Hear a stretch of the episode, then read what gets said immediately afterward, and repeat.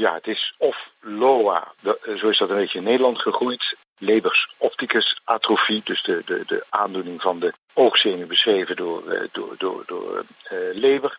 En in het buitenland is het meestal de Engelse term Lebers Hereditary Optic Neuropathy.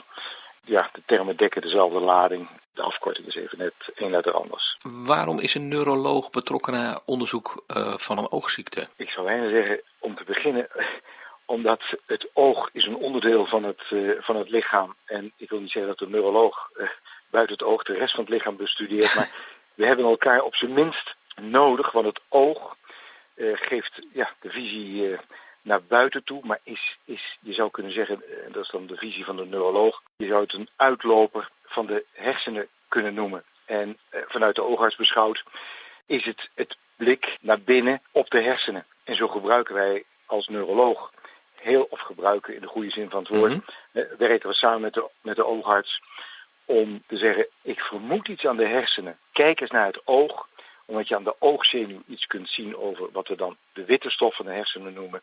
En aan de netvlies iets over de grijze stof. Dus de grijze stof zijn de cellen waarmee je denkt. Um, neurologie, dat heeft ook iets met zenuwen te maken, toch? En neurologie, dat is een, een vak van mensen die zich met het, uh, met het zenuwstelsel bezighouden. Dat is de hersenen. Ja. De zenuwen door je ruggenmerg lopen naar de spieren toe. En daar is gegroeid dat de spieren ook tot dat uh, gebied hoort. En bij de ogen hebben we dat met name het netvlies en de oogzenuw, ja, die liggen een beetje op het scheidsgebied, als je het wil scheiden, tussen de oogarts, waar de oogarts kijkt, mm -hmm. toegang toe heeft, en uh, waar de neuroloog kijkt. En de, oogzee, de oogaandoening, ja, waar ik me met name mee bezig hou, met een hele groep, daar vindt de meeste last plaats op de plek waar het oog overgaat in het zenuwstelsel. Oké, okay, dus er zijn raakvlakken tussen neurologie en uh, oogheelkunde. Absoluut. En het is natuurlijk ook niet, u zegt net, het scheidsvlak uh, van het een gaat naar het ander. Het is allemaal niet helemaal natuurlijk, je kan geen harde uh, grenzen trekken tussen de ene. Zijn over, nee, het, het, het zijn overlappende gebieden. Als je het hebt over het zenuwstelsel, dan um, dat heeft iets. Um, nou, mensen weten waarvoor het zenuwstelsel um, dient hè, in, een, in een mensenlichaam. Maar het heeft ook, dat werkt ook, ja, ik zeg maar eventjes met iets van uh, ja, elektriciteit. Hè? Ja. En dat was ook volgens mij iets, u heeft er een keer een voordracht over gehouden. Wat ook dan bij uh, Leber voorkomt, er is iets mis met, uh, met elektriciteit, toch?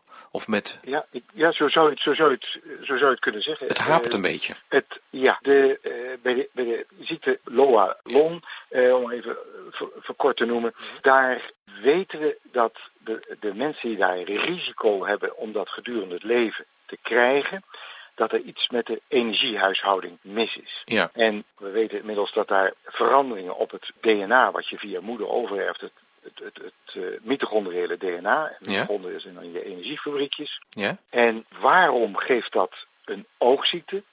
Het heel precieze antwoord denk ik dat niemand kan geven.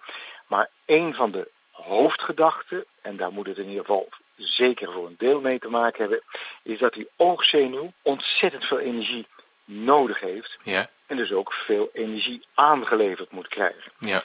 Daar spelen mitochondriën ja, een, een hoofdrol in. En vlak bij de overgang van het netvlies richting de oogzenuw, daar zit een plek waar van alle plekken waar veel energie moet worden geleverd, er extra veel energie geleverd moet worden. Mm -hmm. Plus dat nou net de, uh, je zou kunnen zeggen, de, de, de weg waarover die mitochondriën zouden kunnen lopen ja. en bij elkaar kunnen gaan zitten om elektriciteit te leveren, dat die nou net daar wat smaller is. En we denken dat de combinatie van eh, voortdurend eigenlijk je oog nodig hebben en een wat dunnere snelweg, zal ik het maar even noemen. Ja, ja. En nou net op die dunne plek moet heel veel energie geleverd worden, dat als er iets misgaat met die energiehuishouding, dat het daar het makkelijkste tot uiting komt. Ja, misschien mag ik het vergelijken met een, met een snelweg, uh, met een file, dan is het heel druk. Er moet heel veel verkeer over die weg heen en dat lukt dan niet, want ja, je, je staat gewoon stil. Ja, en dat betekent dus ook dat het gebied daarachter geleidelijk aan in de problemen komt. Ja. Niet iedereen heeft het geduld om te wachten tot, de, uh, tot hij door kan. Een deel uh, keert terug, dus de, de berichten komen niet meer goed door. Ja, dat is denk ik best wel spectaculair dat dat ontdekt is. Ja, het is spectaculair dat er energiefabriekjes en aanmoedelijk DNA gedacht had, dus dat is in de negentiger jaren gebeurd, Want eerst dacht men nou dat, dat als de energiefabriekjes niet goed werken, dan overleef je dat niet. Ja. Dus daar kan geen relatie zijn. Dus dat is één. En het andere was dat ze dachten, en dat, dat is in het verleden en waarschijnlijk nu ook nog wel uh, het geval, dat er werd gedacht, hé, hey, wat opvalt is wel dat het via de moederlijke lijn overgaat.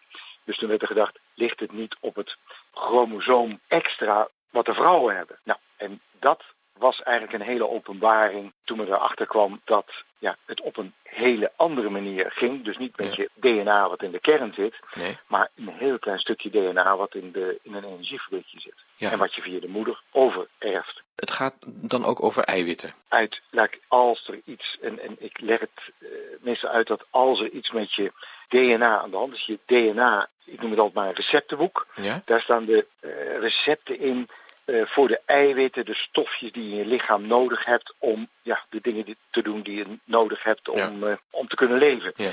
En eh, ik heb het nu met name over de recepten, want die recepten zitten op dat energie-DNA, Ja? dat mitochondriële DNA. Dat zijn allemaal recepten die, iets, die ervoor zorgen dat je energiefabriekje goed werkt. Dat zijn essentiële eiwitten. En die eiwitten die zijn voor een deel eh, veranderd. Dus je hebt een deel goede eiwitten, je hebt een deel minder goed functionerende eiwitten. En het hangt een beetje af van hoeveel er gevraagd wordt eh, eh, van, van die eiwitten, of je er last van krijgt of niet. En bijvoorbeeld aan de huid, een beetje spottend gezegd, Mhm. die heeft wat minder energie nodig, want die cellen die liggen op de huid en die doen niet zoveel. In tegenstelling tot de oogzenuw die voortdurend informatie moet, eh, moet verwerken. Ja. Dus als een deel van de eiwitten, eh, ze- ze- ze- 60% van de eiwitten niet zo goed functioneren, op de huid heb je dan nog 40% wat goed werkt. Ja. Ach, eh, wel vervelend, Mhm. maar daar merk je niet zoveel van. Ja. Maar bij de, bij de oogzenuw, ja, dat red je op een gegeven moment niet meer. Dat je met 40 van de 100 ja, medewerkers, noem ik het wel, als ja. een bedrijf van 100 mensen hebt. Dat, dat, dat, eh, dat hou je wel een tijdje vol, maar op een gegeven moment geef je dat, eh, geef je dat op. En, en, en hoop Ja. je dat er in ieder geval een paar van de 60 ook eh, beter hun best gaan doen. Nou is het nog niet zo dat u over een maand kunt zeggen van nou, we hebben lepel opgelost, we weten hoe het zit. We moeten die en die eiwitten toedienen bij mensen in een pilletje of hoe dan ook. En dan is het, dat is het dan. Nee, het, nee. Dit is nog maar het Eh, begin misschien. Het, wat, we, wat we aan kennis hebben is dat er, eh, we weten dat op een paar plekken op het moederlijke mitochondriële DNA, als je daar afwijking hebt, dan heb je een verhoogd risico om slechtziend te worden gedurende Ja, het leven. maar- We denken dat dat een deel van het verhaal is. Ja, en wat heb je eraan om te weten van dat je dat risico eh, met je meedraagt? Wat je daaraan hebt is op, eh, laat ik zeggen, A, als er iets gebeurt, en daar zijn natuurlijk ook vele verhalen Ja. van, dat je het onderkent. Ja, Ja, dan, dan zeg je natuurlijk, ja, dan weet ik het wel. Maar als er geen therapie is, heeft dat dan zin om dat, eh, om dat te weten? Dat is, een lastig, dat is een lastig te beantwoorden vraag. Maar doordat we dit weten, zijn er wel een paar dingen waarvan we zeggen, er zijn wat, ik zou maar zeggen, wat stofjes, wat geneesmiddelen, wat voedingsmiddelen, waarvan we ja, langzamerhand eh, voor een deel vermoeden, Ja. maar voor een deel ook weten, ja, dat als je dat risico bij je draagt, dat je die beter niet kunt gebruiken. Oké, om- Wat dat betreft kun je preventie plegen. oké, dat is natuurlijk ook heel belangrijk. Zeer belangrijk. Ja, nee, ik, dat, dat is natuurlijk heel belangrijk. Ik, ik wil het ook niet eh, bagatelliseren hoor, zeker niet. Maar het zijn allemaal, het zijn allemaal ja, misschien kleine stapjes die er genomen worden of die er gezet eh, kunnen worden. Maar het is inderdaad, inderdaad wel belangrijk ja, dat je misschien uit preventie al iets kunt doen om iets niet erger te maken. Waarschijnlijk. Ja, ja, dit is natuurlijk even heel kort verwoord, maar er zijn op dit moment, je zou kunnen zeggen, drie dingen. Eén is omgevingsfactoren. Roken bijvoorbeeld, dat is in zijn algemeenheid niet goed, maar bij mensen die de eh, drager zijn van deze mutatie is het ja, echt sterk af te raden. Eh, en misschien moet ik het nog sterker zeggen, maar dat, Ja, Ehm, en dan zijn er, ik, ik zou maar zeggen, regelmatig eten. Dat, dat, ook dat geldt voor iedereen, maar Ja. met name met mensen die energiehuishoudingsstoornissen hebben.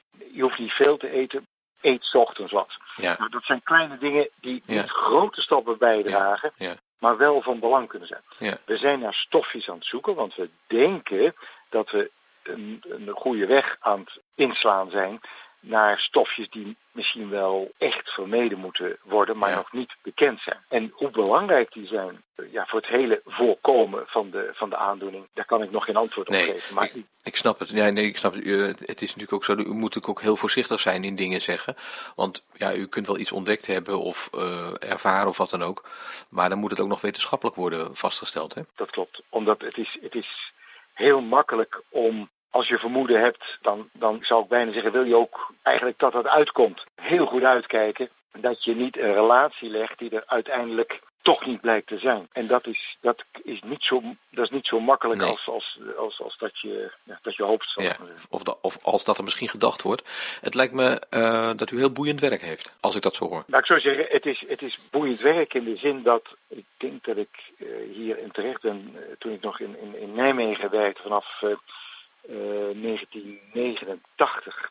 En samen een groep uit Amsterdam en wat minder bekend was ook een groep in Groningen die, die heel op, op bazaal wetenschappelijk daar werkte. En we samen met de patiëntenverenigingen, waar je, ja, we hadden onze ideeën, maar dat je van mensen alleen al in de gesprekken hoort van, oh, maar als mensen dat zo ervaren of zo zien, da- dan zitten we misschien toch niet helemaal op de goede weg, want dat Ja. past niet bij onze theorie. Dus ik zou maar zeggen, ik heb ontzettend veel van, van dit type interacties geleerd. En ook gezien dat we de afgelopen 20, 30 jaar, ja, dat klinkt, klinkt wel als een eeuwigheid, maar ja. eh, dat, er, dat er zowaar behoorlijke ontdekkingen, ja, niet goed genoeg, want het Nee. is pas goed genoeg als het niet voorkomt, Ja, maar toch wel ontdekkingen hebben gedaan. En bijvoorbeeld een mogelijkheid die ingrijpend, spectaculair is en, en, en niet voor iedereen eh, toegankelijk en misschien ethisch ook wel moeilijk. Nou, nou klinkt het even heel spannend. Maar dan Ja. heb ik het over een andere manier. En dat is heel drastisch. En dat, is ook ten- dat kan zeker geen routine of wat dan ook Ja. worden. En, en ik wil het ook niet onderschatten. Dat is de, nou, bijvoorbeeld dat je op dit moment heel vroeg in de zwangerschap, eigenlijk ten tijde van of, van of na de bevruchting, kunt selecteren of er überhaupt lever aanwezig is. Dat is één. ik snap het dilemma. Dat is snel gezegd nu. Ja. Ja. daar zitten heel, heel veel kanten aan. En dat is natuurlijk ook wat, ik meen twee jaar geleden inmiddels alweer in Engeland toen opgepakt is. eh, in samen met, met eh, onze onderzoeksgroep in, eh, in Maastricht. Waar ze ook over de mogelijkheid gehad hebben om mitochondrieel DNA van een gezonde donor over te plaatsen in, bij een, een, een vrouw die draagster is van de lever. Dat andere DNA ja, weg te halen. Zo werkt het niet helemaal. Het globaal wel op neer. Ja. En dit zijn dingen eh, die ik inderdaad nu heel snel zeg. Ja. Er zitten enorm veel kanten aan. Het is voor sommige mensen bijna ook niet ethisch te verantwoorden. En dat begrijp ik zeer goed. Ja. Maar ik geef aan wat er op dit moment eh, op dat Ja. gebied speelt. Ja, ik snap het. Nu bent u ook betrokken bij Stichting NEMO, dat staat voor Neuromusculair en Mitochondrieel Onderzoek. Wat doet u daar? Of hoe bent u daarbij betrokken, laat ik het zo vragen? bij de stichting Nemo. Daar ben ik bij betrokken als adviseur. En wat doe ik daar? Daar adviseer ik voor projecten, niet zozeer hele grote projecten, dat mag wel, maar dan moet er Ja. natuurlijk ook meer geld binnenkomen. Ja. Maar met name voor projecten die eh, lopen, een, eh, een stapje gaan maken. Dus de, daar bedoel ik mee, het is niet een project waar we zeggen van we gaan, nou, ik noem maar willekeurig iets, reuma eh, oplossen. Natuurlijk mag dat, Ja, ja, maar dat is niet te overzien. Nee. Wat we doen is iets met energiehuishouding. En we moeten weten dat het binnen een jaar, twee jaar, dat een bepaald traject van zeggen, dit gaat werken of het gaat niet werken. Dus er komt een antwoord uit. En dat kan natuurlijk ook een, liefst een positief antwoord, maar het kan Ja. ook een teleurstellend antwoord. En daar geven we een bijdrage aan om het te zorgen dat het kan gaan lopen. Eh, of als er een apparaat ontbreekt, dat kan in sommige instituten gewoon een onderzoek een jaar stilleggen. En Ja. eh, als ze daar hele formele wegen voor moeten belopen, dan schiet het niet op. En wij Ja. zorgen dat het, als we denken dit is waardevol, doen. Ik begrijp En het. de mensen die erover nadenken, dat zijn eigenlijk eh, ja, eh, leken. En die vragen dan een specialist op een gebied, kosteloos overigens, om te zeggen is het goed of niet goed. Ja. Men moet verantwoording afleggen. En de verantwoording vinden we ook als er bijvoorbeeld een publicatie uitkomt. Want dan heb je ook aan de wereld laten zien wat je met het geld gedaan hebt.